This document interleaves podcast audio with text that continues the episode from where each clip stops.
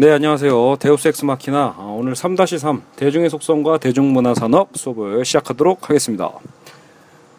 아, 네, 한동안 어, 수업 업로드를 어, 못해서 어, 그래도 또 오래 기다리셨, 기다리셨을 텐데요. 음, 그동안 어, 집에 이사를 했습니다. 어, 제가 이제 어, 마포구 합정동 홍대 쪽에서 살고 있는데 어, 거기서 또 어, 같은 동네로 이사를 했습니다. 어쨌든 그 이사하는 과정에서 어, 아무래도 뭐 정리하고 뭐 하고 바빠가지고 어, 이제 수업을 녹음할 겨를이 없었습니다. 네. 어, 뭐 이사하면서도 역시 뭐 제가 어, 생계를 위해서 어, 수업도 해야 되고 어, 당연히 또 이게 또 저의 수업과도 연결돼 있으니까요. 어, 그 이것저것 또 준비하느라 좀 바빴고 사실 또 며칠 전에 그래서 좀 큰맘 먹고 녹음을 했거든요. 녹음을 했는데 아 택배가 많이 오잖아요. 이사 새로 오면 막 살 것도 많고 택배가 아, 많이 오기 때문에 수업이 이제 중간에 끊기기가 십상인데 마침 안 그래도 택배가 딱 오더라고요. 네, 그래서 어, 택배 오는 거 잠깐 멈춰 놓고 나중에 녹음 다시 좀 초인종 소리 좀 그 덮어서 다시 새롭게 아, 좀 편집 녹음하려고 어, 버튼을 누르는 찰나 어, 잘못 눌러서 날라갔습니다. 네, 그래서 사실 두 번째 녹음인 셈이에요. 어, 제가 가장 싫어하는 한 번 한 거 다시 하기 뭐 이런 거죠. 내부터 생각해 보니까 뭐 제가 뭐 귀찮아하는 성격 때문에 그렇지 또 이게 또 두 번 수업하다 보면 뭔가 수업의 질이 더 좋아지지 않겠습니까? 음. 뭐 여하간 오늘 수업 이제 시작해 보도록 하겠습니다. 그동안 저희가 어, 저 개인과 사회 파트 이 3단원을 어, 진행했는데요. 그래서 어, 개인과 사회의 어떤 이 딜레마, 갈등들에 대해서 너무 살펴봤고, 뭐 통합적 사회와 획일적 사회에 대한 얘기, 오늘도 잠깐 또 언급할 텐데요. 그리고 또 기능론과 갈등론에 대한 시각, 또 뭐 그 국가론에 대해서 여러 가지 뭐 사회 계약설부터 시작을 해서 이것저것 내용을 달아봤던 것 같습니다. 오늘은 이제 대중의 속성이라는 포인트를 좀 잡아서 갈 거예요. 대중이죠, 대중. 쉽게 얘기해서. 어, 왜냐하면 여러분 대중이론에 관련된 실제로 이제 시험 문제들도 많이 나오지만 또 우리가 또 민주주의를 이해하는 거에 있어서 이 대중을 또 어떻게 바라볼 것인가 이것도 굉장히 중요합니다. 어, 대중이란 용어는 어떤 관점에서 해석하는가에 따라서 이제 긍정과 부정의 어떤 예, 극단적인 어떤 인식 차이가 벌어지는데 대중적으로 부정적으로 보는 이제 입장을 먼저 살펴보고 그다음 긍정적으로 보는 또 개념들도 살펴보도록 하겠습니다. 자, 어, 먼저 된, 대중을 단순한 어떤, 어, 그 획일성의 어떤 집단, 어, 집단의 어떤 획일성, 뭐 이런 개념으로, 그러니까 아무 생각 없는 대중을 생각하면 됩니다. 여러분이 그 우리 일상생활에서도 가끔은 그런 걸 경험하실 텐데요. 여러분 사실 인터넷 왜 악플 같은 거 다는 거 보면, 어, 인터넷 악플을 다는 거 보면 진짜로 막 하나의 거대한 쏠림 현상 같은 게 있잖아요. 그러니까 막 냉정하게 뭔가 생각 생각하고 쓰는 막 말들이 아니라 그냥 어떤 흐름이 한번 잡혔어. 누가 뭘 결국은 뭐 예를 들어 기계 기사가 됐든 그죠 어떤 뭐 기자가 루머를 퍼뜨렸던 또 다른 사람들 SNS를 통해서 퍼뜨렸던 결국은 대중은 믿고 싶은 걸 믿고 그죠? 은근히 아 그죠? 그랬으면 좋겠다 싶었던 것들을 누가 탁 건드려줘. 그러면 갑자기 폭발적으로 비판이나 혹은 뭐 환호도 마찬가지 환호가 됐든 비판이 됐든 결국은 필요 이상의 어떤 좀 그 극적 반응들 너무 집단의 어떤 어, 강한 어떤 반응들을 쏟아내는 경우가 많이 있습니다. 근데 나중에 알고 보면 진실은 달라. 예. 그러니까 근데 또 거기에 아무도 책임지지도 않아. 이미 말은 다 쏟아내놓고 자기 반성도 없고 그냥 던진 말 대충 내뱉고 말아버리는 그게 어느 날 보면 어떻게 보면 인터넷 사회의 가장 큰 폐해 중의 하나잖아요. 그러니까 이게 인터넷의 익명성이 가져다주는 폐해이기 때문에 한때 왜 최진실이 자살하고 나서 최진실법이라고 해서 인터넷 실명제 법안을 새누리당에서 상정하고 했었죠. 사실 그 진짜 필요하다 싶을 정도로 오늘날 한국 사회가 특히 이런 대중의 쏠림 현상이 좀 심한 나라다 보니까 이 익명성이라는 특수성 안에 숨어서 정말로 이 대중의 단점이죠. 대중의 어떤 부정적인 측면을 확대 재생산하는 경우가 너무나 많이 있습니다. 그러다 보면 가끔씩 여러분도 우리도 사실은 그 대중의 구성원이면서도 동시에 그런 대중이 되게 혐오스러울 때가 있죠. 아, 대체 왜 저럴까? 어. 대체 왜 좀 더 신중하게 생각하지 않고 막 내 뱉을까? 이런 생각들.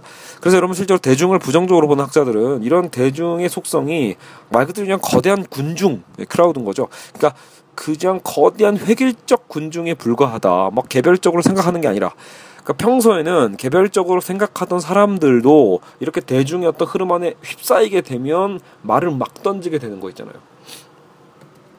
그러니까 한 개개인이 다 멍청해 뭐 이런 얘기가 아닌 거예요. 대중이론의 핵심은 사람이 오히려 이게 집단화되고 다수가 됐을 때 오히려 개별적으로 특수한 개별적으로 각자 능력이 있는 사람들조차도 오히려 어, 멍청해진다. 예, 오히려 획일화된다. 이런 부분들에 대한 비판이라고 보셔도 되겠습니다. 그러니까 이제 인터넷의 획일성이라는 어 이제 이 디지털 문화의 어떤 특성이 결국 대중의 획일 대중의 어떤 이런 획일화 문제를 더욱 더 심각하게 확대시킨다고 볼 수도 있겠죠.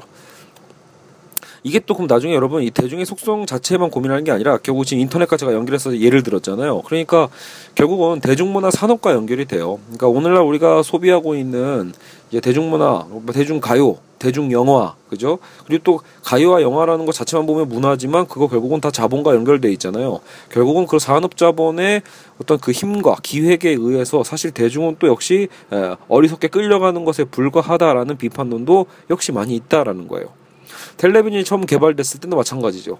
결국은 일방향적인 어, 저 소통이 아니니까 어, 쌍방향적이 아니라 그냥 일방향적으로 그냥 틀어대는 어, 어떤 이런 라디오가 됐든 TV가 됐든 이런 것들은 결국은 뭐 이런 어떤 참여적 대중을 만들어내지 못하고 그냥 수동적인 대중 그죠 우리는 그냥 수용적인 어떤 입장에서 이제 삶을 익숙하게 만들어감으로써 어떻게 보면 민주적 시민의 어떤 영역이 점점 축소돼 왔다고도 볼 수 있습니다. 네. 그래서 그런 거에 대한 비판을 주로 해오고 있는 거죠. 대중 이론에 대한 그래서 여러분 가장 큰 비판은 어떻게 보면 이 플라톤을 통해서 생각해 볼 수 있습니다.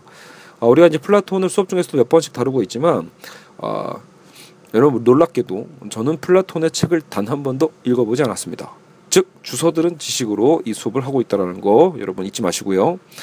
아, 그러니까 꼭 아, 내가 이 사람을 얘기하기 위해서는 어떻게든 그 책을 다 읽어봐야겠어. 어, 라는 여러분, 그런 자부심, 아, 그런 또 자존심 가질 필요는 없습니다. 왜? 우리는 교수가 아니잖아요. 그죠? 예, 그러니까, 어, 여러분 우리는 지금 교양을 쌓는 과정이고 또 어떻게 보면 인문학적 사유까지 또 접근하고자 노력하는 게 지금 우리 수업의 목적이기 때문에 여러분 우리가 무언가 완전 전문적 지식이 되기 위해서 모든 책을 다 독파하려고 하는 욕심은 버리십시오. 예, 불가능합니다. 지금 우리가 다루는 분야는 어마어마하게 넓기 때문에 알겠죠? 그러니까 결국은 이렇게 어, 주워 듣는 지식들. 여러분 그 지대너백이 왜 인기가 있겠어요? 이것저것 주워 듣기에 어떤 왕자잖아요. 그러니까 정말 모든 분야를 다 여기저기 주워가지고 이렇게 풀어내는 과정에서 서로 정보를 공유하는 거죠 사실은요. 그 하시는 분들도 엄밀하게 보면 전문가가 아니잖아요. 그죠? 그러니까 다들 어떻게 보면 서로 서로 십시일반 어떻게 보면 어, 이제 일을 나눠서 연구하고 공부하고 이 공부한 과정들을 서로 발표해서 나누는 거고 여러분들은 또 그걸 경청해 줌으로써 그 효과가 어, 극대화된다고 볼 수 있습니다. 아, 제 눈앞에도 읽어야 될 책들이 이렇게 쌓여 있는데 볼 때마다 오히려 두 가지 감정이에요. 양가 감정. 어, 뭐 보고 싶은 책이 많아서 너무 좋아라고 싶으면서도 언제 다 읽지? 이런 생각도 듭니다. 예. 왜냐면 현실은 이것저것 할 게 많잖아요. 그러니까 그 하는 거가 많다 보면 나중에는 정작 하루에 책 읽는 시간은 정말 몇 시간 되지도 못하고 그냥 하루가 훅훅 지나가 버리네요.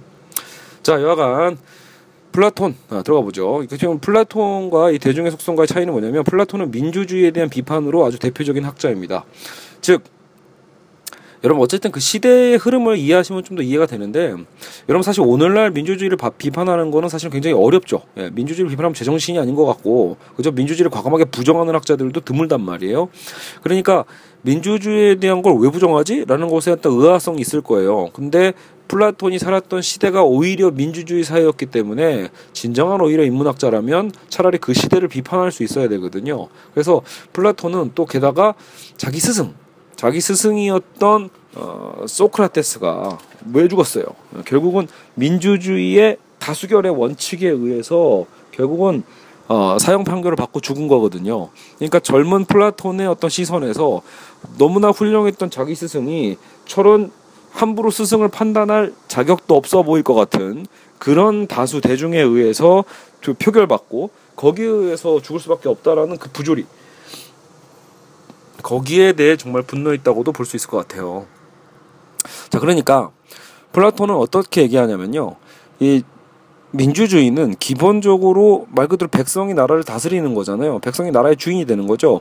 그러니까 이 너무 많은 대중에게 너무나 똑같은 어떻게 보면 정, 국가를 다스릴 수 있는 권한, 필요 이상의 권한을 줘버렸기 때문에 그 권한이 얼마나 중요한지도 잘 몰라. 그냥 뭔지도 모른 채로 오히려 그 권력을 남용하거나 심지어 방치하는 문제들이 발생한다라는 겁니다. 듣다 보면 굉장히 공감이 되고요. 그리고 굉장히 한국적인 현 사회에서 너무나 필요한 말일 수도 있어요. 우리나라도 보세요. 얼마나 무책임한 투표를 우리 스스로 많이 하고 있습니까? 가슴에 손을 얹고 생각해 보시면 아 그래 내가 그때 선거 진짜 아무 생각 없지 했지 어 그냥 관심도 없었고 어, TV에서 막 뉴스 틀어줘도 그냥 보지도 않고 뭐가 뭔지도 모른 채로 그냥 대충 뽑았었지 이런 부분 많을 거예요. 저도 첫, 대, 첫 대통령 선거가 노무현 때였는데 군대에서 투표를 했거든요. 그때 진짜 별도 생각 없었습니다. 그냥 어, 단순했죠. 뭐 이해찬 이해창이죠. 이해, 이해창 아들이 군대 안 보냈네, 군대 안 갔네. 이것 때문에 당시 군인들은 다 이해창 안 뽑았거든요. 되게 단순한 이유였지만 당시엔 저도 정말 뭐 정치 뭐 서, 정치 색이라고 할 것도 없고 심지어는 좌파 우파에 대한 개념도 분명 불분명했던 것 같아요. 그래서 어 그냥 생각 없이 뽑았던 시대가 또 많았습니다. 그러니까 여러분 최소한 노력을 해야 되는데 민주주의의 원칙의 가장 큰 단점은 맹점은 어떻게 보면 국민 모두에게 보편적으로 이 권한을 주다 보니까 자유의 남용이 생긴다라는 거예요. 정작 그래서 그 자유를 공동체를 위해서 지혜롭게 쓰기보다는 철저히 개인적인 이기주의 혹은 잘해봤자 집단적 이기주의 어 너랑 나랑 이, 이익이 같네? 그럼 같이 힘을 합쳐서 역시 땡깡 부려볼까? 뭐 이런 거죠. 그러니까 이기주의와 집단 이기주의 성향만 가득해지면서 그리고 정작 필요할 때는 자기 권력을 행사하지 않아도 예. 그럴 땐 무책임해. 직접 자기의 이익이 되지 않는다면 그럴 땐 오히려 과감하게 또 권력을 맡겨버립니다. 예. 그죠. 그러니까 막 밀어버리는 거야. 여러분 그러니까 에리 프롬의 자유로부터의 도피이잖아요. 자유를 줘도 줘도 못 먹어. 그냥 이런 거예요. 자유로부터 스스로 도망가고자 하는 그런 두려움도 내심 있단 말이에요. 이렇게 책임성 없는 대중에 대해서 이미 플라톤은 꿰뚫어 보고 있었다. 아무리 이걸 뭐 교육하고 어떻게 한다고 해서 나중에 물론 여러분 제자였던 아리스토텔레스는 결국은 그런 시민적 정신에 대한 것을 교육을 통해서 제도를 통해서 얼마든지 이제 우리가 어 가르쳐 갈 수 있고 어 이제 성숙하게 이제 우리가 확장될 수 있을 것을 이제 좀 나름대로 낙관하면서 끌어간 게 아닌가 싶어요. 그런 공동체주의에 대해서. 하지만 플라톤은 당시 그 국가론을 쓸 때 현실에서는 아 이건 아니야. 얘네한테는 줄 수 없어. 음, 얘 오히려 결론이고요. 플라톤의 가장 주장에서 그 뭐랄까 획기적인 건 독재 사회, 참주 정치인 독재 사회가 어디서만 나온다? 민주주의에서만 나온다라는 과감한 주장을 합니다. 예. 여러분 원래 민주주의는 뭐예요? 독재를 막는 시스템이잖아요. 저희는 독재 사회를 막는 가장 좋은 시스템, 다시는 박정희가 나오지 못하게끔 만드는 예, 가장 좋은 방법은 민주주의다라고 우리는 그렇게 교과서적으로 굳게 믿고 있었는데, 그죠? 플라톤은 반대로 얘기하는 거예요. 아니다. 독재 사회는 오히려 그런 무책임한 민주주의, 무책임한 대중들을 통해서 태어나는 거야라고 얘기하는 겁니다. 근데 생각해 보니 그래요. 누가 그냥 무조건 힘으로만 찍어 누른 게 아니라는 거예요. 박정희도 전두환도 쿠데타는 일으켰지만 여러분 쿠데타 일으켜도 결국은 투표로서 대답해 주잖아요. 네, 여러분 우리나라 국민들이 박정희에 대한 어떤 그런 독재에 대해서 정말 분노했다면 음, 박정희가 그렇게 아무리 물론 부정선거라고 해서 부정선거도 있었죠. 하지만 여러분 부정선거가 아니어도 그만큼 혹할 정도로 많은 사람들은 이미 박정희에게 표를 줬던 거거든요. 그죠? 그리고 우리는 놀랍게도 MB를 뽑고 또 박근혜를 또 뽑았어요. 그죠? 여러분 뭐 나는 안 뽑았는데라고 하셔도요. 결국은 졌잖아요. 그죠? 그러니까 저도 당연히 MB 안 뽑았고 박근혜 안 뽑았지만 결국은 졌잖아요. 그죠? 그러니까 권력은 넘어갔죠. 넘어가니까 박근혜 대통령도 지금도 어떻게 해요? 전자결제 하면서 자격도 미달되는 자기가 그냥 좋아하는 사람들을 장관으로 토도독 심고 있잖아요. 그냥 국회 무시하는 거죠. 국회를 무시한 대통령이 국회를 무시한다는 건 국민이 권력을 그죠 이양해 준 거잖아요. 빌려 준 거죠. 국민의 권력을 대표하고 있는 예, 국회의원을 무시한다라는 건 결국 국민을 또 무시하고 있는 거예요. 그러니까 어차피 우리는 대통령을 잘못 뽑았다. 독재자를 뽑아놓고 뭘 바라겠어요. 그죠? 그러니까 어떻게 보면 플라톤의 얘기가 너무 잘 맞아 떨어지는 게 또 우리나라의 민주주의이기도 합니다. 예. 실제로 여러분 그 제가 이렇게 수업을 하다 보면 이제 제 수업을 듣는 학생들이 아무래도 이제 정치, 사회, 경제 다 전방위적으로 관심이 많이 생겨요. 아주 좋은 장점이죠. 그러니까 제가 그래서 이 보람을 느끼는 게 이 논술 강의의 보람을 느끼는 이유는요. 단순히 그냥 대인만을 위하고 막 합격을만을 위해서 시작은 그렇게 했, 했을지라도 배우다 보면 많은 생각을 좀 학생들이 하고 변화된다는 모습이 좀 보이거든요. 근데 이제 학생들 얘기가 다 그거예요. 공통적으로. 자기가 그렇게 생각이 변해서 무언가 사회 문제에 대해서 친구들과 대화하려고 하면 친구들은 전혀 모른다. 전혀 관심도 없다. 예. 아니, 분명히 다 같은 대학생인데 전혀 사안을 이해하지 못해. 뭐가 문제인지도 몰라. 그죠? 관심도 없고. 그러니까 정작 대사, 대화는 뭐야? 항상 연예인 얘기, 드라마 얘기, 그죠? 잘해봤자 뭐 남자들은 여자 얘기, 그죠? 여성분들은 뭐 어쨌든 뭐 드라마 얘기, 쇼핑 얘기 이런 걸로 결국은 다시 치부가 되는 거예요. 아, 물론 다 그러신 건 아니겠지만, 그러니까 이런 거죠. 여러분 민주주의를 뭔가 제대로 확산시키기 위해서는요, 필히 필히 아리스토텔레스, 아리스토텔레스가 얘기한 것처럼 여러분 사실 성숙한 시민 의식이 필요해요. 성숙한 이 책임 의식 예, 이런 것들이 없이는 그냥 거저 주어지고 거저 누릴 수 있는 건 아니라는 거예요. 그러기 때문에 너무 힘들다. 우리나라는 아직도 너무 멀었다. 근데 저는 그래서 그런 희망이 있는 거예요. 사실 저는 단순히 아, 현재로서 그냥 사교육자에 불과하지만 사실 우리나라의 교육계를 좀 나름대로는 희망하고 있는 게 이런 지금 제가 하고 있는 이런 교육들이 오히려 좀 대대적인 국가의 어떤 투자 어, 그죠? 어떤 공교육에 대한 투자로 바뀌어서 학교 선생님들이 좀 더 여유가 생기고, 예, 어, 그러니까 행정 업무 하려고 교사하는 거 아니잖아요. 그러니까 더 집중적으로 아이들을 이렇게 제가, 여러분, 제가 지금 그 이 수업하고 있는 방식이 한반 인원의 최대 다섯이고 평균 네명입니다 보통 네 명 이상도 안 받아요. 즉, 제가 수없이 논술 수업 강의를 많이 해봤지만 가장 이상적인 게 한 네 명 정도다라는 거예요. 더 많아지면 집중력이 떨어지고요. 또 너무 적으면 1대1이면 서로 토론할 대상도 없고 비교도 안 돼. 예, 서로 자극도 못 받아. 그래서 장, 단점이 있거든요. 어떻게 보면 아직도 이제 우리나라는 한 반에서 25명 이상 정도 되지만 그러니까 앞으로는 여러분 이런 글쓰기 수업이나 인문학 수업이 되려면 단순히 여러분 이런 대형 강의로는 이제는 불가능한 것 같습니다.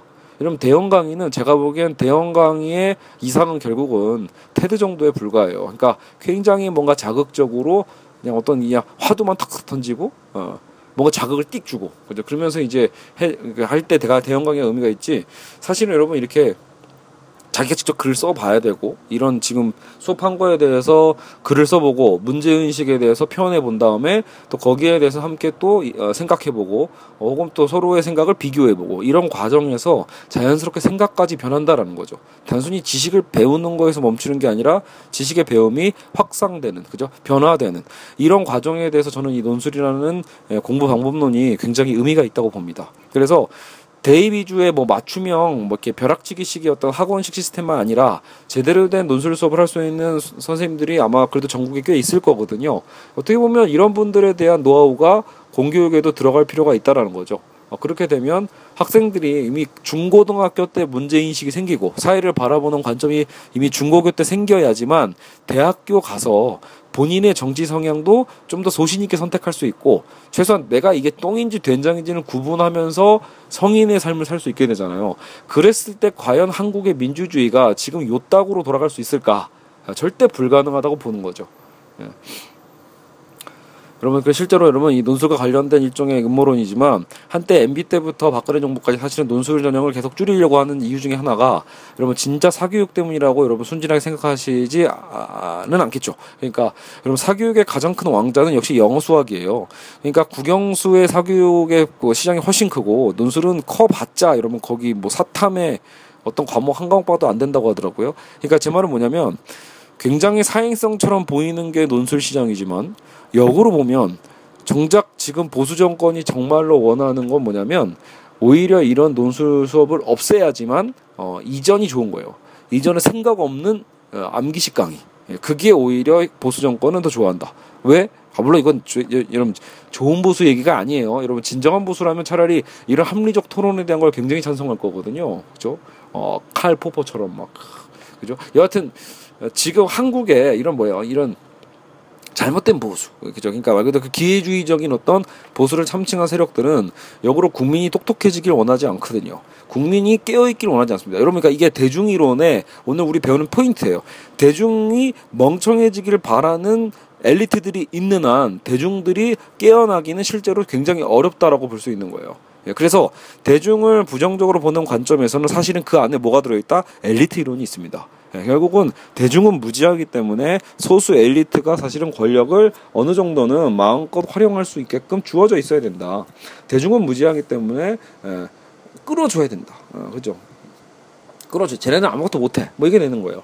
그러니까 그런 엘리트론이 여러분 더 강화되면 강화될수록 대중은 점점 더 찬밥 신세가 될 수밖에 없다라는 거죠. 대중의 어떤 주체성, 대중의 잠재력 이런 것들을 싹 다 무시하게 되는 문제점들이 발생하게 되는 겁니다. 역으로 얘기하면 대중을 만약에 우리가 신뢰한다. 어, 대중에게 스스로 깨어 있을 수 있는 기회를 주고 신뢰할 수 있다라면 결국은 여러분 제가 그때 획일적 사회와 통합적 사회 얘기한 것처럼 이 리더들, 이 엘리트들이 실제로 물론 없을 수는 없어요. 민주주의 사회 이런 거대 사회에서 직접 민주주의를 실현하는 것은 굉장히 어렵거든요. 그러니까 어쨌든 어느 정도 엘리트들이 필요한 건 사실이지만 엘리트의 마음가짐의 문제죠.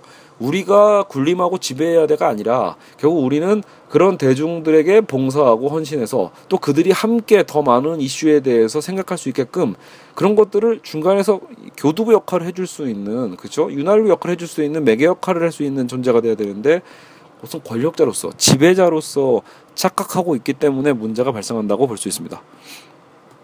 자, 그래서 일단 어, 대중에 대한 그래서 부정적 이론에서 우리가 플라톤을 통해서 또 제가 지금 논술 이제 강의 수업에 대한 얘기를 또 예로 들어서 해봤습니다. 어떻게 보면 그러니까 기존 정권은 어 학생들이 자꾸 이렇게 논술 수업 배우면서 막 비판적으로 생각하고 예. 여러분 저는 이게 좌파 우파를 넘어서의 문제라고 보는 거예요. 논술을 한다라는 것, 즉 우리가 무언가 인문학 을 공부한다는 건 기본적으로 현실에 대한 비판이에요. 그러니까 현 정권 여러분 좌파여도 비판은 당연히 해야 되는 거죠. 단지 지금 보수 정권이 집권하고 있기 때문에 역시 저도 그냥 보수 정권을 비판하고 있을 뿐이지, 그죠? 어차피 여러분 끊임없는 자기 성찰과 비판을 통해서 우리가 발전해 가는 거다라고 보는 거거든요. 음. 근데 그 능력을 빼앗겠다라는 거예요. 예전처럼 그냥 멍청하게 너희는 객관식으로 열심히 그냥 찍어라. 열심히 그냥 노력만 해라. 시간만 투자하고 열심히 외우고 그냥 열심히 외운 놈들만 열심히 외우되 정권이 원하면 권력이 원하면 언제든 개 돼지처럼 충성할 수 있는 그런 자세가 되어 있니? 그럼 검사로 뽑아줄게. 예, 그럼 변호사로 뽑아줄게. 예, 그럼 뭐가 된다? 어, 공무원을 뽑아줄게. 이런 거를 사실은 이 국가가 요구하고 있는 것이었을지 모른다라는 거예요. 그래서 끊임없이 틀린 거에 대해서는 그죠 그런 거에 대해서는 아니다라고 얘기할 수 있고 자기 생각과 다르다고 했을 때 자기 생각이 분명히 옳다라는 확신이 있다면 분명히 자기 생각을 얘기할 수 있는 주체적인 어떤 선택과 판단이 있을 때 의미 있는 대중론도 가능해질 수 있거든요. 근데 그것을 부정하는 사회로 자꾸 한국 사회가 다시 회귀하려고 한다라는 거죠. 이런 생각도 들어요, 여러분. 만약에 결국은 이런 공론의 정이라고 하잖아요. 하버마스식으로 얘기하면 의사소통을 할 수 있는 이런 거대한 어떤 집단의 토론과 합의의 공간들이 제대로 마련되지 않으면 정작 대중들은 어디로 더 분출할 수밖에 없다. 지금 이렇게 인터넷 사회에서 그냥 아, 그냥 아, 익명성 안에서 그냥 뒷담화 수준으로 머무를 수 있다는 거야. 자기 이름 걸고는 결코 얘기할 수 없는, 자기 이름 걸고는 토론할 수도 없는. 그죠? 그리고 관심 분야도 어떻게 돼요? 자꾸 이제 이런 대 이제 정치 현실보다도 오히려 그냥 어, 환상 세계로 들어가는 거죠. 그 환상이 어디다? 연예계입니다. 그러니까 자꾸 우리나라는 연예인들에 대한 윤리를 에, 자꾸 교덕성을 자꾸 요구하는 거예요. 그게 제일 가깝하죠. 어떻게 보면요. 정작 대통령부터 정치 측근들까지 다 온통 불법에다가 비리 덩어리인데 정작 거기에 대한 비판적 시선보다는 연예인이 오히려 그 음주운전 했냐 안 했냐 그거 한 번으로 에, 연예인 인생 날려버리잖아요. 그죠? 잘했다는 얘기가 아니에요. 하지만 기준이 다르다라는 거죠. 정치인에게는 한없이 관대한 건 관대한 게 아니라 사실은 그냥 아예 관심이 없었기 때문에 가능한 겁니다. 자, 이해 가시죠? 정치인이 그럴 수도 있지 그게 아니에요. 정치인이 그럴 수도 있지라고 하는 건 그냥 어르신들 오히려 우리가 보통 얘기하는 어떤 꼰대 문화 안에서는 가능해질 수 있어요. 하지만 대다수가 그것을 관심이 없는 이유는 말 그대로 무관심, 진짜 모르기 때문인 거예요. 그냥 모르고 관심도 없는데 관심도 없는 사람이 법을 뭐 저지르지 않죠 어겼든 말든 뭔 상관이야 이렇게 생각해 버리고 그냥 끝내 버리는 거죠. 근데 연예인은 뭐예요? 내가 관련 있어. 오히려 여러분 더 관련 없는 거거든. 여러분 이런 착각. 자 보세요. 현실에서 여러분 우리와 더 관련이 있는 건 정치인들이에요. 왜 우리 권력을 통해서 뽑아준 거니까. 하지만 여러분 대중문화 스타들은요. 우리가 물론 좋아해줘서 먹고 사는 사람들이긴 하지만 역으로 얘기하면 대중문화 스타들이 연기하는 것, 노래하는 것들은 어떻게 보면 그 세계 자체가 다 인간의 판타지란 말이에요. 그 판타지 자체에 대해서 우리가 접목되는 부분은 실제로 없어요. 하지만 우리는 마치 그 세계에 사는 것 마냥 착각을 불러 일으킨 게또 이런 대중문화의 판타지거든요. 그러니까 그 힘 안에서 우리는 착각하는 거예요, 마치 예, 연예인의 어떤 이제 불법적 행위가 혹 연예인의 비도덕적 행위가 더 충격적으로 당하는 거고 대통령의 비도덕적 행위는 별로 무관심한 이렇게 돼버리는 거예요. 나랑은 나랑 뭔 얘기 아닌가? 어, 마치 이런 식으로요. 그게 여러분 사실은 뭐다? 엘리트들이 원하는 겁니다, 사실. 그들이 원하는 건 계속 선을 긋는 거거든요. 더 많은 격차야 벌어져라라고 열심히 노래 부르는 게 엘리트들이에요. 그리고 여러분 우리도 어찌, 어떻게 보면 어, 제가 늘 학생들 가르치면서 하는 얘기지만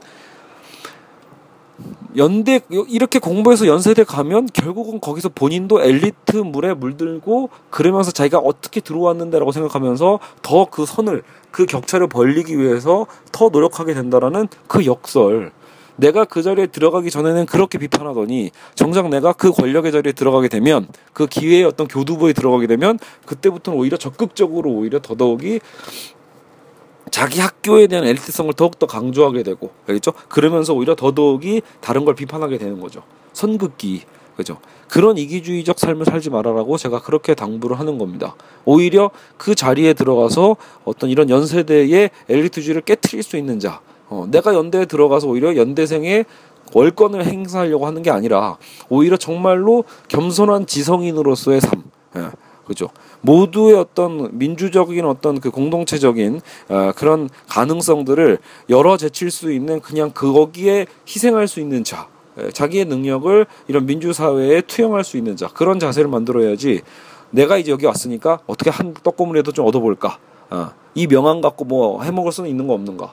내가 지금 과잠 갖고 대학생들 명함 없다고 어, 겸손 떠지 말고요. 있죠? 결국 과잠 입잖아요 잠바 입으면서 뭐예요? 나 무슨 대야? 나 무슨 대고 무슨 고 출신이야? 라고까지 예, 아주 그냥 난리친 놈들도 있잖아요. 그죠? 그거는 대학생이 아니에요 제가 보기에는요.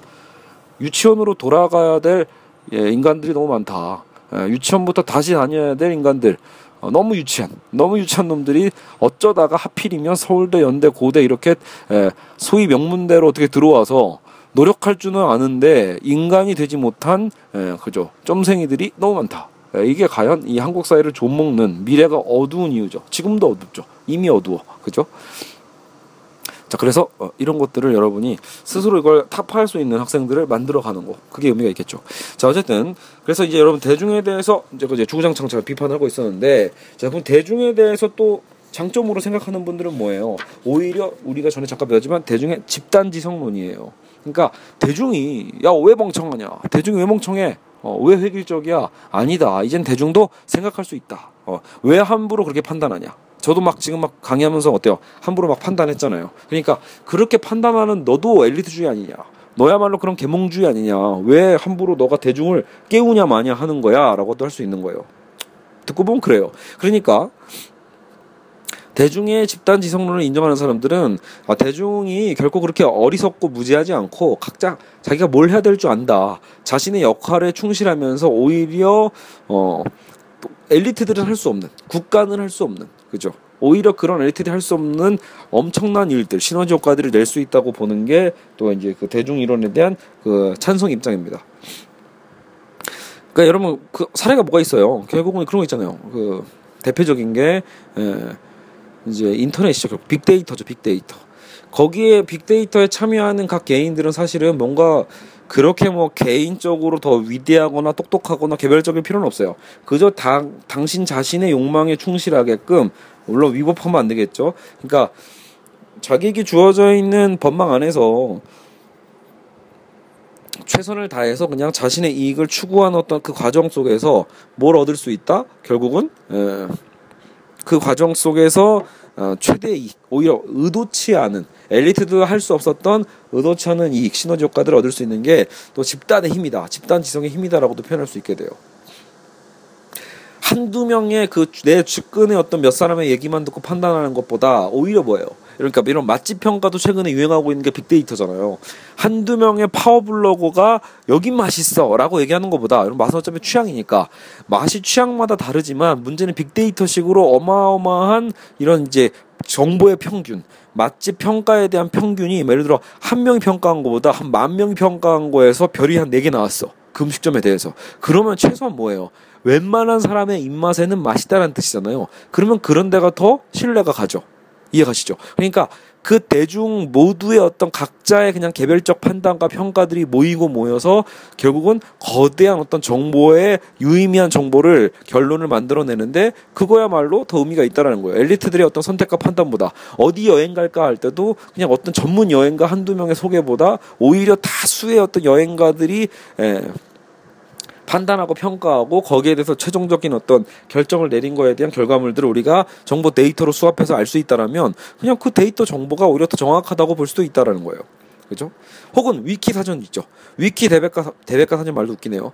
위키 사전 자체가 뭐예요? 인터넷 사전이잖아요. 그러니까 예전에는 엘리트 몇 명이서 대백과 사전을 편찬했다라면 오늘날은 오히려 인터넷 유저들 모두가 참여하는 거예요. 모두가 저자로서 참여할 수 있는 어때요? 그 개방성 그리고 민주성이 있죠. 그 민주적 절차 안에서 모두가 검토자가 될 수 있기 때문에 그 검토에 대한 속도가 훨씬 더 빠를 수 있고 업데이트도 빠르죠. 그리고 정확도도 더 빨라질 수 있다는 거예요. 더 정확하고 더 빠르다라면 그거야말로 사전으로서 더 의미가 있지 않을까라는 거죠. 그죠? 그런 의미에서 여러분 혹은 이제 그 최근에 어떤 우리 시위 문화도 마찬가지예요. 예전에는 시위를 해도 결국은 어떤 주도층이 있잖아요. 시위의 주도층이 있고 시위의 주도층이 어떻게든 이제 그것을 다 집회를 끌어갈 것이 기획하고 뭐하고 하면서 대중들 끌어간다라면 원래 이명박 정부 때 그 광우병 파동 때부터 뭐가 생겼어요. 촛불 문화재. 그러니까 수많은 계층들이 다 모이니까 이제는 단순히 뭐 운동권 몇, 몇 명의 어떤 집단들이 막 주도할 수도 없어. 예, 그러니까 다수의 일반 서민들도 각자의 목소리를 자유롭게 낼 수 있는 그런 어떤 성숙한 시위 문화가 열리기 시작했다라는 거예요. 어디로 흐를지도 몰라. 사실은 이 시위의 흐름이 어떻게 흐를지 대략적인 틀은 있지만 실제로 결과 결정적으로 어떻게 흘러갈지는 아무도 모르는 거죠. 그럼으로써 모두가 예측할 수 없는 그죠? 그런 흐름 속에서 그 대중의 흐름이 근데 결코 대중의 뜻에 벗어나진 않는다. 그래서 대중의 어떤 이 집단의 지성이 오히려 앞으로의 시위 문화도 더 긍정적으로 끌어갈 수 있다라고 해서 이제 또 낙관하는 그런 이제 분석들도 많이 나오고 있습니다. 대중은 무지하지 않아. 이젠 대중들도 생각할 수 있고 깨어 있다라고도 평가할 수 있는 여러 대목들이 있습니다. 자, 그래서 대중에 대해서 이렇게 찬반의 이론이 있다. 자, 그러면 이제 이거를 대중문화와 연결해서 봤을 때 이런 문제들이 나올 수 있는 거예요. 예를 들어 대중문화 산업에 대해서 얘기할 때 예전에 서강대에서 나왔던 문제인데 그렇다면 멀티플렉스 극장을 설립하는 게 우선일까? 고급 예술 공연장 설립이 우선일까? 이런 거에 대한 질문도 있었거든요. 내가 지금 어 고위 어, 어떤 그 정책가로서 뭔가 뭐 선택을 해야 되는 입장이 있다면 다수가 이용하고 있는 멀티플렉스 극장이 먼저일까? 아니면 다수는 아니지만 그래도 어떤 이 대중의 삶의 질적 가치나 어떤 예술적인 어떤 고양을 위해서 고급 예술 공연장을 짓는 것이 우선일까? 이런 거에 대한 판단을 하라고 했거든요. 그리고 여러분 이런 판단에 사실은 이미 뭐가 들어있죠? 대중예술은 약간 저급하고 그죠? 고급 예술은 말 그대로 소수의 어떤 엘리트들만 향유할 수 있는 문화다라는 말 그대로 그런 소수 의식이 있는 거예요. 그래서 여러분 제가 이제 잠깐 이제 이건 제가 인용을 해보면 당시에 이제 그 문제에서 나왔던 이론들이에요. 아놀드 하우저라는 대중예술 비판론인데 민중예술과 대중예술과 고급예술 이 세 개로 나눕니다. 그래서요. 민중예술은 뭐냐라고 할때 어, 그것을 향유하고 보존하는 사람들이 바로 이러한 예술을 수용하는 주체라는 거예요. 그 민중들이 예술을 수용하는 주체이자 그것의 창조적인 참여자예요. 다수의 민중들이 참여하면서 그 문화를 창출해내기도 하고 또 거기에 수용하기도 하고요. 그래서 민중 예술인 만큼 대신 이 민중 예술의 포인트는 어떤 고급적인 향유 문화는 아니고 어떤 저 하위 계층이 이제 향유하는 문화들에서 어떤 질적 측면에서 부족함이 있다고 얘기합니다. 대중 예술은 그건 뭐냐? 다수가 향유하는 거에서는 민중 예술과 비슷하지만 지금 이게 아놀드 하우저라는 사람의 이론이에요. 개념 견해죠. 그러니까 대중 예술은 정작 근데 뭐냐면 어느 정도 교육은 받았어.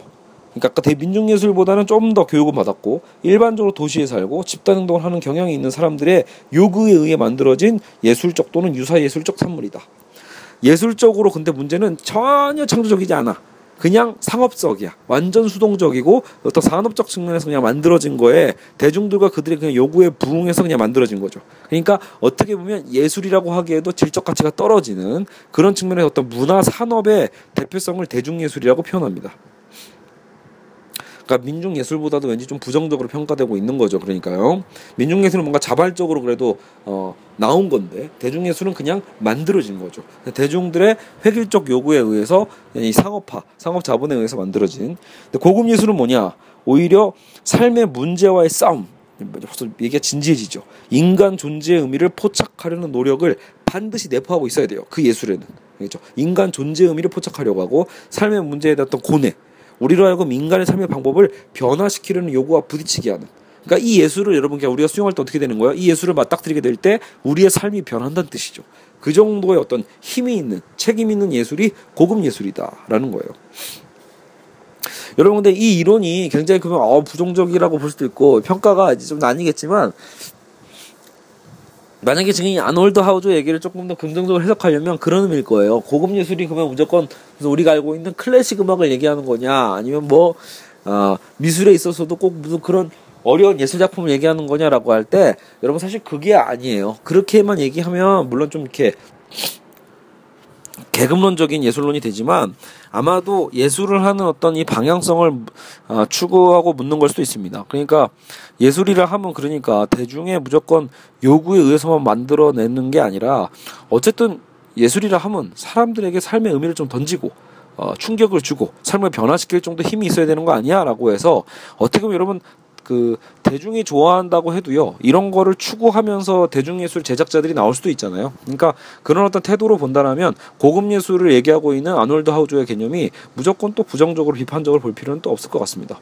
물론 어, 그게 아니라 철저하게 또 나눠버린다면 이게 달라지지만 그렇기 때문에 여러분 어떻게 보면 그런 고급 예술론을 좀 비판하면서 허버트 겐스라는 학자는 오히려 창작자 지향성을 나눕니다. 그러니까 수용자 지향성과 창작자 지향성을 나누면서 대중예술은 수용자 지향성이고 고급예술은 창작자 지향성이라는 거예요. 즉 일방적이라는 거죠. 고급예술 창작자들은 일방적 견해를 자기가 표현해내고 거기에 마치 대중이 맞추기를 원한다라는 거예요. 다수의 개인들의 욕망을 수용하는 대중예술의 중요성을 언급하면서 오히려 하버트 겐스는요. 고급예술이 오히려 문화 소비자들의 성향을 무시하고 정작 소수 계층을 대상으로 제공하고자 하는 편향성에 어떤 문제를 제기한다라는 거죠. 여러분 실제로 이럴 수 있거든요. 아까처럼 뭐 삶의 변화를 끌어내고 삶의 충격을 주고 그런 게 목적이 아니라 처음부터 뭔가 계급을 더 강화시키려고 일부러 만들어내는 문화들도 있거든요. 일부러. 그러니까 그런 다수와 나는 달라라는 개념으로 고급 예술을 더 만들어낼 수 있어요. 창작자 지향성, 몇몇의 어떤 사람들만 향유하기 위한 그런 식의 어떤 배타적 예술이 될 수도 있죠. 자, 우리나라의 또 최준식이라는 학자는요. 그래서 상층 문화와 어, 기층 문화, 즉 고급 문화와 대중 문화가 되겠죠. 이 조화를 주장하면서 현재 문제는 어디가 더 중요한 건 아니지만 문제는 현실에 대한 판단을 할 때 상층 문화의 부재가 너무 심각하다라고 이제 얘기하고 있어요. 어떤 사회든지 상층과 기층은 나름대로의 특색과 그것을 갖고 병존 즉 조화롭게 이루어지면서 그 문화가 건강해져지는 법인데 이런 양층의 문화가 서로 보완해주지 못하고 오늘날은 너무나 이런 대중문화 기층 문화가 자유분방하고 비격시적 경향만 지향하면서 정작 상층 문화를 배격하는 문제가 생기고 있다라는 거예요. 그러다 보니까 문화의 어떤 역동성이 부족하게 되고 그죠? 방종적이고 저급한 문화만 양성될 수 있기 때문에 오히려 좀 상층 문화에 대한 어떤 보완성이 필요하지 않냐라고도 얘기를 하고 있습니다. 자, 그러면 이제 우리가 지금 여러 세 명의 어떤 학자에 대한 견해를 들었는데 어떻게 보면 지금 이제 이 논술적인 성향에서 흐름적으로 본다면 현대적 사회적 흐름을 본다면 대중문화와 고급문화의 구분이라는 건 결국은 문화 다양성의 측면에서 다시 적용해 볼 수도 있습니다. 즉 문화의 질적 가치를 따지는 거라기보다 우리가 문화 진화론 때문에 배웠잖아요. 문화 진화론의 폭력성을 우리가 비판한 것처럼 문화도 또 무조건 어떤 걸 고착화시키면 안 된다는 거예요. 무슨 피카소면 무조건 고급문화고 이렇게 얘기하면 안 된다는 거죠. 그렇게 이제 기호에 고착화돼서 뭐는 우월하고 뭐는 우월하지 않아 이렇게 얘기하지 말고 어떻게 보면 그렇게 되면 정작 대중과 소비자들의 취향을 너무 무시하게 되는 걸 수도 있거든요. 너희가 따라와라 뭐 이런 식으로 공부해라 이렇게. 여러분 예술을 예술과 문화라는 건 그렇게 또 너무 일방적으로 공부해서 얻는 것 하긴 뭐 문화라는 게 여러분 공부해서 얻는 것도 문화라고 표현하면 문화기 때문에 문화가 아니라고 얘기 못 하겠네요. 여하튼 그러나 문화적 분열이 계층적 분열로 이어져서는 안 된다라는 거예요. 예를 들어 믹스 커피를 마시는 사람이 있고 루아 커피를 마시는 사람도 있잖아요. 고양이 똥으로 되면 커피, 고급 커피. 그러니까 여러분 믹스 커피 마시는 사람은 그러면 문화의 수준이 떨어지는 겁니까? 스타벅스에서 마시면 문화 수준이 올라가는 겁니까? 예, 여러분 그게 아니라는 거예요. 그러니까 마치 우리나라 사람들이 착각하는 것 중에 하나가 스타벅스 커피를 마시면 나는 뭔가 이렇게 뭔가 이런 고급적인 커피 문화를 향유하는 고급스러운 사람이야라는 착각 속에서 이 소비가 더 커지는 측면이 좀 있거든요. 근데 그런 식으로 문화를 쓰지 말고 문화를 향유하지 말고 그냥 문화적 취향의 다양성으로 인정해 줄 필요가 있다라는 거예요. 뭐가 다릅니까? 그냥 믹스커피 먹으면 좀 살이 좀 더 찐다라는 거. 그건 이제 팩트니까요. 그죠? 그냥 프림 많이 들어가고 설탕 많이 들어가면 살이 쪄. 근데 살찌는 게 싫어. 그러면 여러분 차라리 우리가 원두 커피 중심으로 갈 수밖에 없고. 근데 그 원두 커피에서도 그냥 내가 좀 더 좌석에 앉아서 무언가 좀 그런 류의 커피가 더 자기에게 맛있게 느껴진다라면 그럴 때는 뭐 이렇게 스타벅스 커피를 좋아하고 많이 돈을 써도 됩니다 사실은요. 그건 문제되지 않아요. 내가 그 문화가 좋다라면. 하지만 내가 그 문화를 향유하면서 다른 문화의 취향을 비판하거나 깔봐서는 안 되지 않을까. 예. 과연 그 스타벅스의 비용 차이를 스타벅스와 맥심 커피의 비용 차이를 질적 차이라고만 볼 수 있을까? 그죠? 거기에는 수많은 뭐 자리세도 있고 마케팅 비용도 있고 여러 가지가 있잖아요. 근데 원산지에 대한 커피에 대한 가격 차이도 분명히 있고요. 근데 원산지 커피 값이 비싸면 그럼 그건 고급인 거냐? 역시 아니라고 볼 수 있어요. 제가 보기엔 그냥 본인의 입맛에 대한 차이가 더 크다라고도 볼 수 있죠. 희귀성 여부 때문에 수요와 공급의 원칙 때문에 그냥 비용의 차이가 벌어질 수도 있습니다. 자, 헐리우드 액션 영화와 칸 영화제 출품작 또한 그렇다. 물론 우리가 보통은 칸 영화제 작품들이 훨씬 고급 영화고 예술 영화다라고 표현을 하죠. 예술 영화제 출품작들은 분명 인간의 삶과 실존에 대한 고뇌를 담아내고 있어요. 여운을 크게 남기고요. 저도 사실 좋아하는 영화들 꽤 있거든요. 하지만 헐리우드 액션 영화는 너무나 쉽게 몰입하고 스트레스를 또 풀어주게 하는 장점이 있어요. 대신 남는 게 없죠. 그러니까 여러분 헐리우드식의 액션 영화가 그렇다고 질적으로 낮은 거냐라고 함부로 평가하기에는 좀 조심스럽다라는 거예요. 왜냐하면 여러분 사람이 어떻게 맨날 칸 영화만 보고 삽니까? 그죠? 그것도 물론 그것만 보는 사람도 있어라고 할 때 그 사람은요 거기에 대한 취향이 더 좋은 것뿐이에요. 근데 저 같은 경우는 역시 짬뽕으로 보거든요. 필요하다 싶을 때는 헐리우드 영화 보면서 아이언맨 보면서 여러분 어우 시원해. 영화 보면서 그냥 시원하게 그냥 즐기면서 보고 나오는 것도 여러분 삶의 스트레스를 어 낮춰주잖아요. 그런 거에 대해서도 얻는 게 있고 또 역으로 칸 영화제 출품하는 뭐 홍상수 영화 보면서도 김기덕 영화 보면서도 오히려 좀 머리는 좀 아파도 분석하듯이 보면서 느끼는 어떤 쾌감 같은 것도 있단 말이에요. 그런 걸 경험하게 된다라면 필요한 만큼 내가 그것을 소비하면 되는 거지. 어 결국은 칸 영화 칸에 출품할 수 있는 영화제가 좀 좋은 거니까 어, 대중 영화는 다 없애버려야 돼. 이것도 문제고. 자, 대중 영화가 대중이 다 원하는 거 많은 거니까 또 그렇다고 무조건 칸 영화제가 출품할 정도의 어떤 예술 영화들을 다 없애버려야 돼. 시장 원리에 따라야 돼. 이것도 안 좋다라는 거예요. 여러분 시장 원리면 무조건 좋은 건 아니에요. 대중이 원한다고 해도 거꾸로 얘기하면 대중에 속하지 않는 소수의 문화들도 있잖아요. 근데 그 소수들은 그러면 그 무조건 대중에 맞춰야 되는 겁니까? 다수의 어떤 의견에 맞춰야 되는 겁니까? 그건 아니죠. 여러분 문화를 향유하는 건 다수결의 원칙이 아니에요. 그죠?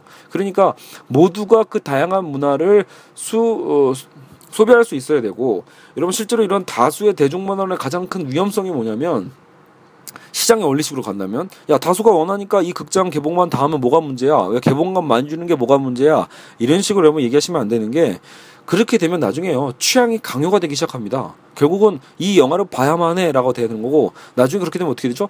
대중의 힘이요 어디로 넘어간다? 대중문화 기획자에게 힘이 넘어갑니다. 파워가요 오히려 대중의 입맛을 맞추기 위한 영화가 나오는 게 아니라 대중의 입맛을 끌어 강제로 끌어당기는 대중문화의 권력이 생기게 된다는 거죠. 그런 권력화 현상. 가요계도 그런 거 있잖아요. 대중들이 정말 좋아해서 가수가 인기 있는 경우도 있지만 나중에 여러분 한 번 인기를 얻기 시작하면 그때부터는요 정작 강요가 될 수도 있다라는 거예요. 야너 어떻게 걔도 모르냐? 너 어떻게 그것도 안 보냐? 이렇게 서로 깔보기 시작하면서 오히려 계급화시키기 시작하는 거예요. 뭔가 소외시키고 그죠? 또 그렇게 되게끔 또 대중문화 기획자들은 그런 유행의 흐름을 어떻게든 만들어내려고 노력하는 거고요. 알겠죠? 그러니까 우리는 그런 상업적인 어떤 처사에는 어, 상업적 전략에는 넘어가서는 안 되겠죠. 그래서 우리는 헐리우드 영화라고 무조건 비판해서도 안 되고 또 무슨 홍상수 영화, 김기동 영화, 즉 깐느에 출품할 정도의 영화라고 해서 아우 내용이 왜 이래 이렇게 하면서 비판할 수도 없다라는 거예요. 자, 인간의 삶에 있어서 마약이나 음주로 인한 사회적 문제를 일으킬 정도의 악영향을 끼치는 문화 콘텐츠가 아니라면 말 그대로 공동체성을 훼손하는 어떤 그런 악영향을 끼치는 문화 콘텐츠가 아니라면 문화 다양성의 어떤 측면에서 이해하고 소비하는 게 시대적으로도 적합하지 않겠냐라고 생각을 합니다. 자 그리고 제가 또 갖다 덧붙인 게 이제 하위 문화와 크로스 크로스오버라고도 얘기했는데 그렇다면 이제 문화라는 걸 너무 계급적으로 나누려고만 하지 말고 그죠 어찌 보면 우리가 보통 이걸 저항 문화라고도 표현하는데 어떤 방식으로든 결국은 여러분 이 다수 문화 대, 대중의 어떤 집단 문화라는 게 좀 생길 수밖에 없잖아요. 그랬을 때 오히려 이 대중문화만 사랑해서는 안 되고 오히려 이런 하위 문화라고 하죠. 소수의 문화. 우리는 뭐 음악으로 하면 뭐 언더그라운드가 될 수도 있고 영화라고 하면 뭐 그냥 인디 영화가 될 수도 있겠죠. 단편 영화가 될 수도 있고요. 저도 가끔 단편 영화제 일부러 좀 이렇게 직접 뭐 그렇게 영화제를 찾아가진 않아도 주변에 있는 단편 영화 극장은 찾아가거든요. 굉장히 재밌습니다 진짜. 인간의 삶에 대한 어떤 그 소소함이랄까? 그런 것들을 정말 잘 그려줘서 가끔은 뭐 홍상수 영화보다 훨씬 좋아요. 단편극으로 몇 개몇 개 이렇게 딱 심플하게 나오면 단편 소설 읽듯이 굉장히 또 짧으면서도 재밌는 맛깔 있는 맛이 나거든요. 그러니까 하이 문화 이런 이런 작은 어떤 문화들에 대한 것들을 또 강조해주고 지원해주고 어, 그걸 좋아해줌으로써 일종의 어떤 저항 문화의 음악이 생 저항 문화의 어떤 그 의미가 생깁니다. 기본적으로 우리는 자꾸 대중들은 어, 우리 스스로가 자꾸 뭔가 안정성을 추구하다 보니까 많이 생각하고 뭐 하는 게 좀 귀찮긴 하거든요. 그러니까 자꾸 우리가 자극을 줘야 돼요. 삶의 어떤 다양성에 대한 자극을 주기 위해서 줘야 되는데 자꾸 획일화로 이제 획일된 어떤 문화를 향유하다 보면 우리의 생각도 획일화될 수 있다. 우리의 소비도 획일화될 수 있다. 그러니까 이런 것들을 이제 우리가 막아주기 위해서 어찌 보면 그런 이제 저항 문화에 대한 가능성들을 자꾸 우리가 밀어줄 필요도 있다. 그리고 가끔은 소비하려고 노력해 볼 필요도 있다. 혹은 이제 크로스오버 음악에 대한 융합 가능성. 그래서 자꾸 이제 뭔가 계급을 나누려고 하지 말고 문화적 계급을 자꾸 나누려고만 하지 말고 오히려 얼마든지 퓨전 문화 있잖아요. 퓨전 음악, 어, 퓨전 영화들도 있죠. 그런 시도들이 자꾸 나와야 됩니다. 그래서 어, 이런 장르의 해체들, 락 음악과 클래식 막 합, 합체가 되고 막 서태지와 막 오케스트라가 하나가 되고 그죠? 각자가 갖고 있는 여러분 자부심이라는 건 당연히 중요합니다. 모든 음악가들, 모든 영화가들이 자기 분야에 대한 자부심은 가져야겠지만 그 자부심 때문에 타 분야를 무시해서도 안 된다라는 거. 클래식 음악을 한다고 해서 여러분 락 음악을 무시해서도 안 된다라는 거. 그죠? 어. 사실 모두가 동일하다라고도 볼 필요가 있겠죠. 그런 특권 의식을 버리지 않는 한 결국은 어렵다라는 겁니다. 그게 안 되면 결국 오늘날처럼 아이돌 그룹 대중문화 컨텐츠처럼 마구 집단적으로 확산되고 이제는 그냥 기획자들이 에, 기획하는 대로 끌려가고 광고 시장이 형성되고 그죠 이제 어, 뭐 서포트 문화가 나오면서 결국은 음, 다양성 문화가 해체되면서 다양한 음악이 사라지고 다양한 영화도 사라지게 됩니다. 그게 가장 끔찍하죠. 여러분 그 서태지와 아이들 이후에 어떤 이 대중문화사가 새롭게 쓰여지지만 대중음악 대중음악사죠. 근데 그때 단점 부작용이 가장 큰 게 뭐였냐면요. 그 댄스 가수 일변도였거든요. 대중음악의 힘이 10대 중심으로 재편되면서 서태지는 사실 여러분 저항성이 있었어요. 서태지의 음악은 그 기존 문화와 기존 어떤 음악 권력에 대한 저항성이 있었는데 정작 서태지가 대세가 되면서 서태지의 아류들이죠. 어떻게 보면 수많은 댄스 가수들 아무 생각 없이 기획해서 만들어지는 댄서 가수들이 범람하게 되면서 한때 진짜 꼴도 보기 싫을 정도로 대중음악사가 지저분했을 때가 있습니다. 너무 천편일률적이어서요. 그죠? 그런 것들은 문제인 거예요. 음악을 에, 듣고 싶은데 음악이 아니라 그냥 댄스 하는 것만 봐야 하는 눈으로 보기만 즐겨야만 하는 음악 시대가 한때 있었죠. 자 그리고 여러분 교재 잠깐 보시면요. 이 자연과 문화의 차이 인사동과 피막골 사례가 나오는데요. 이건 그냥 과감하게 지워버리십시오. 제가 보기엔 좀 잘 맞는 것 같아요. 왜냐면 물론 대중문화 속에서 얘기하면서 그런 인사동과 피막골 대중 서민들이 이용했던 어떤 음식 문화에 대한 얘기 어떤 그런 문화에 대한 것들이 어떻게 이제 파, 훼손되는지 이런 것들을 좀 보여주려고 쓴 것 같은데 그래도 요 단락에 넣기에는 좀 애매한 감이 있어요. 그래서 그냥 무시 지나가시면 될 것 같고요 자, 부르디외 아비투스와 베블런의 과시 소비. 이제 마지막입니다.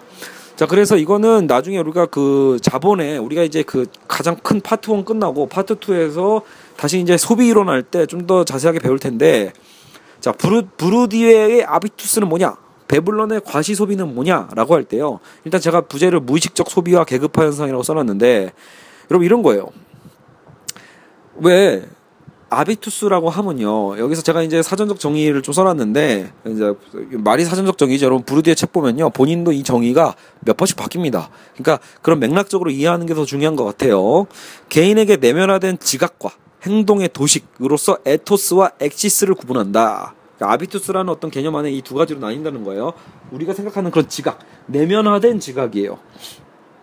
자율적이고 주체적 지각이 아니라 이미 나에게 구조적으로 이제 내면화된 지각 과 생각이죠. 그리고 나도 모르게 하게 되는 그 행동, 그게 이제 엑시스예요. 에토스는 지각, 행동은 어떤 엑시스의 개념으로 얘기를 하고 있는데 에토스는 실천적 상황에서의 원칙, 가치를 가리키며 일상의 행위를 결정하는 도덕의 내면화된 형식으로 무의식적인 어떤 우리의 형식이라는 거예요. 이미 다 무의식적으로 나에게 규명된 어떤 도덕적인 어떤 가치나 형식이 에토스고 hexis는 뭐예요? 우리의 습관이라고 생각하시면 됩니다. 우리의 역사에 무의식적으로 각인된 습관을 hexis라고 합니다. 그냥 아무 습관이나 얘기하는 게 아니라 물론 습관도 다 어떻게 보면 각인된 거지만 즉 무슨 얘기를 하고 싶은 거냐라고 할 때요. 사회 내에서 우리가 어떤 위치를 차지하고 있는가, 계급적으로 어떤 계층을 차지하고 있는가에 따라서 무의식적으로 가치와 실전의 평가 구조가 각인된다라는 거예요. 자, 무슨 말이냐? 다시 한번 얘기를 해보면, 자, 무의식적으로 가치와 실전의 평가 구조가 각인된다라는 건, 여러분 이런 거 있죠? 제가 책에도 써놨는데, 자, 어떤 어린 아이에게, 야, 너는 뭐 좋아하니? 넌 취미가 뭐니? 너는 무슨 운동 좋아하니? 라고 물어볼 때 있잖아요. 여러분, 그럴 때 이 대답 속에 이미 그, 이 아이의 계급화가, 그, 자기 아이의 힘이겠어요? 아이의, 아이의 백이겠죠, 백. 아이가 타고난 집안 환경이 이미 그 아이의 취미에 이미 자연스럽게 영향을 주는 거예요. 어떤 아이는 뭐예요? 일반 서민적으로 큰 아이들은 보통 뭐 좋아해요? 어린애들. 야, 너 무슨 운동 좋아하니? 남자애들한테 물어보면, 에, 야구요, 축구요, 이런 거잖아요. 그죠? 이게 일반적이죠. 우리 때 여학생들이 좋아하는 놀이문화는 뭐예요? 그때는 뭐, 그냥, 고무줄 놀이였죠. 고무줄이요. 공기 놀이요. 이런 거잖아요. 그게 당연히 대중적이죠. 서민적이고요. 근데, 물론 지금 오늘날 꼬마 아이들은 이제 공기나 고무줄도요 학교에서 배웁니다. 이게 옛날 전통 문화야 이러면서요. 그게 재밌더라고요. 네, 여하튼 그렇게 놀았다라면 그게 취미라면 정말 여러분 여러분 잘 사는 꼬마지야. 정말 부잣집 꼬마 아이야. 부잣집 도련님이야. 그럼 이 아이들은 비록 7살, 8살, 10년 뭐 어쨌든 뭐 그런 아이들이면도 넌 뭐 좋아하니라고 할 때 뭐라고 해요? 아, 저는 골프 좋아하는데요. 어.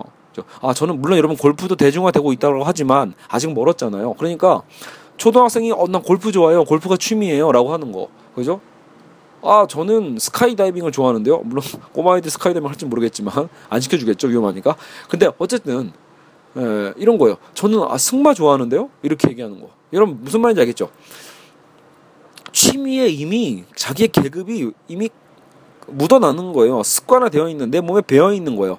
그러니까 그렇게 대답한 아이가 뭔가 여러분 이렇게 허례 의식이 있어서 얘기한 게 아니에요. 자긴 자연스러운 거거든. 그런 환경에서 자랐으니까. 너 무슨 음식 좋아하니?라고 할 때, 아 떡볶이 좋아해요라고 하는 거랑 저 무슨 음식 좋아하니?라고 할 때, 아 저 캐비어 좋아합니다.라고 얘기하는 그 차이를 말하는 거예요. 그거 얘기할 때 그게 캐비어 좋아한다는 애도요.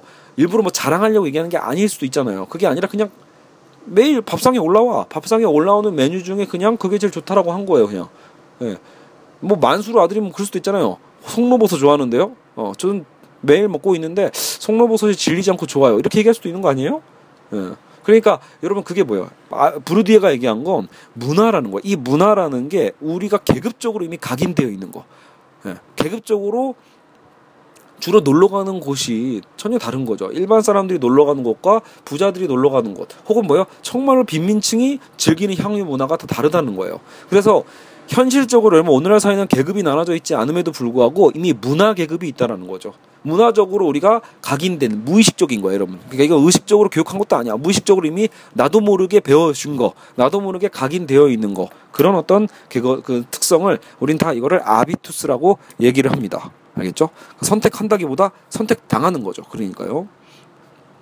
자 그리고 이제 과시 소비는 뭐냐라고 할 때 정작 제가 여기서는 뭐야 베블론의 과시소비라고 써놓고 베블론 얘기는 정작 써있지도 않은 것 같아 그렇죠 근데 여러분 베블론은 또 제도주의 경제학자로서요 이제 예, 이것도 이제 삐딱선 타는 경제학자거든요 그래서 어, 주류 경제학자들은 역시 그 수요와 공급의 원칙을 얘기해서 이제 시장 가격이 결정되고 이렇게 얘기할 때 주로 이 수요의 곡선이 이런 보통은 어때요, 여러분? 물건이 싸면 많이 사고 물건이 비싸면 많이 안 사죠. 그러니까 보통 이 수요의 곡선은 정작 우하향하거든요. 즉 이게 x축이 수량이고 수요에 대한 수량 어 그리고 어 y축 세로축이 어떤 이 시장 가격이라고 할 때 시장 가격이 높으면 어 안 사고 낮으면 점점 많이 사니까 우하향하는 곡선 이게 곧 수요의 곡선이에요 경제 원론에서 배우는.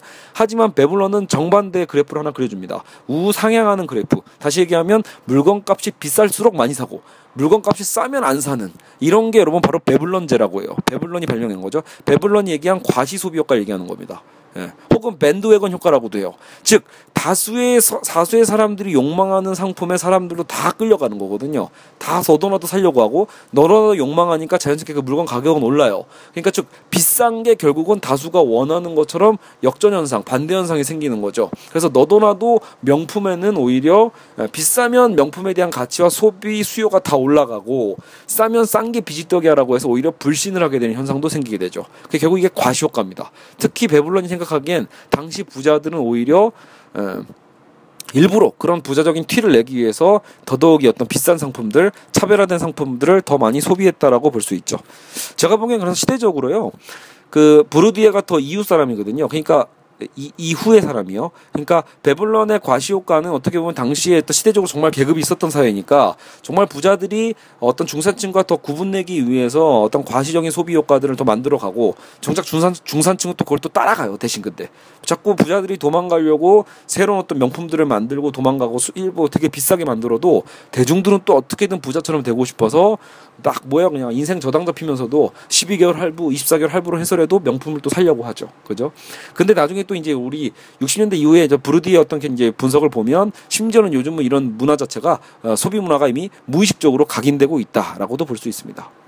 자 그리고 이제 보드리아르로 마지막 마무리를 할게요. 보드리아르의 기호 가치라고 했는데 우리가 지금 대중 얘기하는데 이제 여기까지 오게 된 거여서 나중에 소비 이론 때 다시 한번 얘기를 할게요.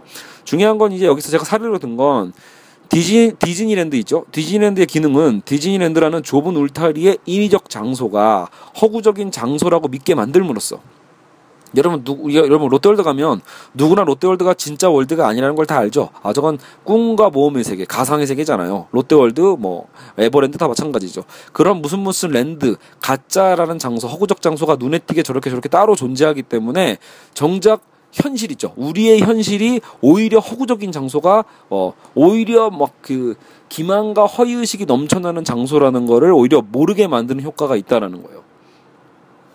즉 마치 우리 현실이 진짜 현실인 것처럼 어, 믿게 만든다라는 거죠. 알고 보면 사실 이것도 허위 세상인데. 여러분 그럴 수 있잖아요. 영화 매트릭스처럼 우리도 사실 이 세상이 허구일 수 있는데 우리가 사실 이렇게 멀쩡하게 꿈을 꾸고 매일마다 잠에서 깨어난다라는 것 때문에 우리는 지금 이게 현실이라고 믿는 거거든요. 하지만 이것도 거대한 꿈이면 어떡할 거냐라는 거예요. 그죠? 저기 디즈니랜드라고 저렇게 가짜 랜드가 저렇게 떡하니 가만히 있어주니까 우리는 오히려 그렇지 저기가 가짜 세계인 만큼 여기는 리얼한 월드일 거라고 믿고 살아가게 되는 거죠. 그런데 알고 보면 다 이 세계도 이런 완전 가짜는 아닐지라도요 정치인에 의해서든 소수 엘리트에 의해서든 대중들이 속고 있는 세계일 수도 있잖아요. 여러분 우리가 에버랜드에서 속아 주듯이 사실은 우리는 이 현실에서도 수많은 엘리트들에 의해서 그냥 속아 넘어가는 대중들일 수도 있다는 거예요.